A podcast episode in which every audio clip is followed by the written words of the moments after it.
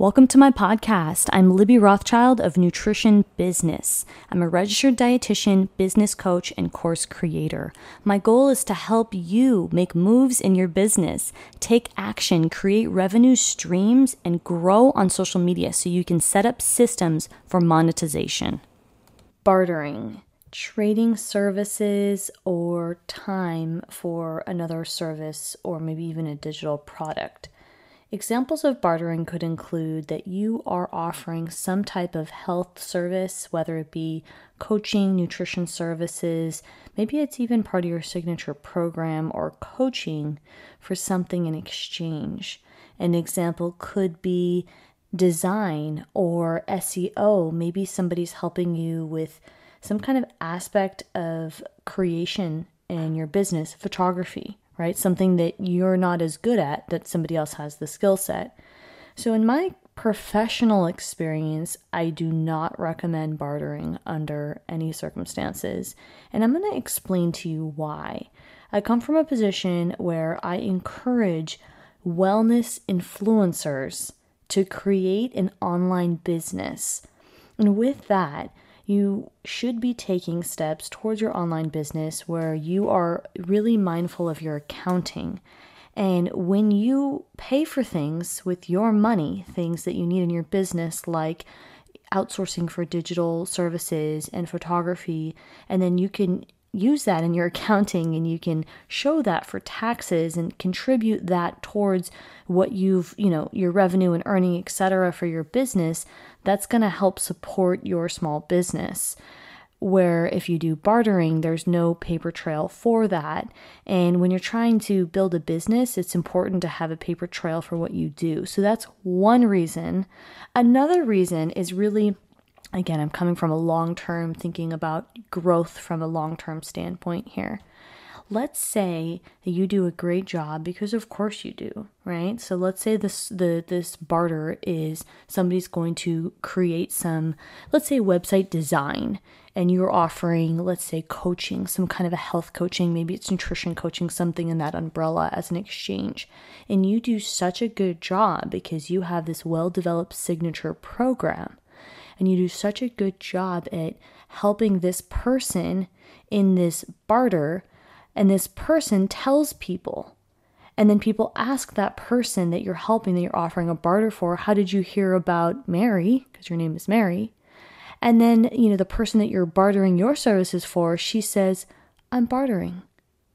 And that instantly decreases your credibility. So, any time that you offer a barter for one person, other people are going to expect it. I don't think it's a great way to do business. Additionally, if you do want to build your business and your reputation, you should have a standardized process where you're charging X amount of dollar. If you want to really double down on your rate, like I teach you to, and really set boundaries, then you need to be treating your business like a business. In hobbies, we might barter, but not in a business. In an online business, I don't believe there's a place for bartering. I think when you're taking your business seriously, then you should be contributing towards your business and paying for those services and products, and then having that go towards your monthly accounting. Whether you work with your accountant or QuickBooks or any kind of system that you have, you should be logging that, and you'll get a tax break for when you pay for your digital services and you, and you pay for design, etc., any contributions in your business, it's also going to help you when you're working closely with an accountant or if you have a good system on your own and you're able to see what percentage and how much you're investing in your business and then how much people are profiting or how much you're profiting from how much you're making from clients. And it's really hard to do that if you add in somebody that you're bartering with. I really, the, the big, one of the big concerns for me is when you do such a good job, then that person tells other people that you are bartering services. And that just right there to me doesn't sound good. I think when you're doing that, it makes you seem less credible and it's harder to uh, get somebody to recommend you if they value you at a different level.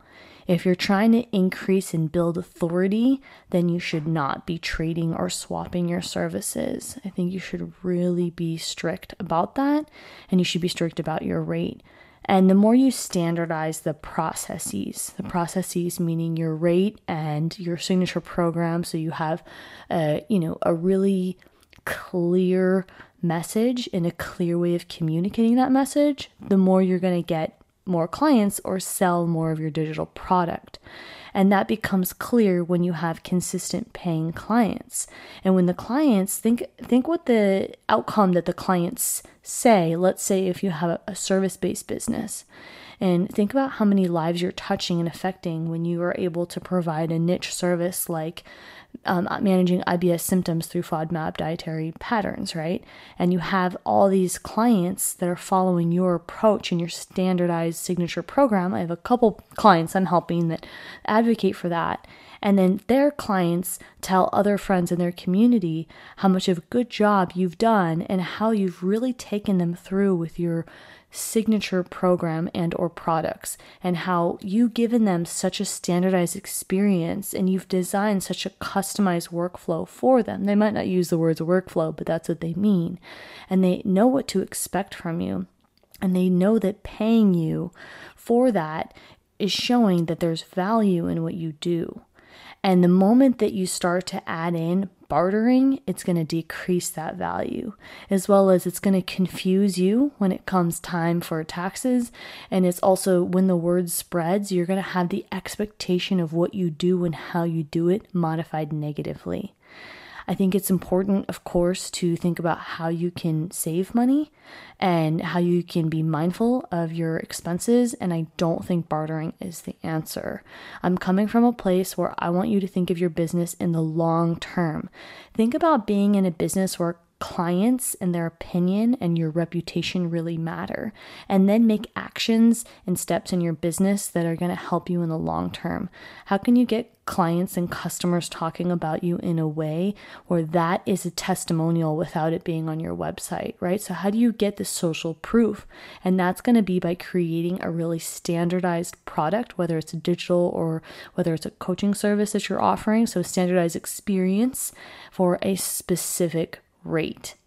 I can tell you if I found out somebody, some influencer that I like was bartering their services for photography, etc., I would instantly find them less credible. I, I don't I don't like that. And as a business person myself, I really respect people who charge a specific rate and they take a specific amount of clients or they have a digital product and they offer it, it however they however they see fit. Maybe they offer it seasonally, quarterly, they um, they launch their program at certain times. However they decide to run their digital product, I really respect people for charging their rate. And I treat my you know colleagues and my coaches uh, the way that that same way too. I pay them for their services and I expect people who want to work with me to pay me for my services. So the next time that somebody approaches you and asks you about bartering, I want you to look at the big picture.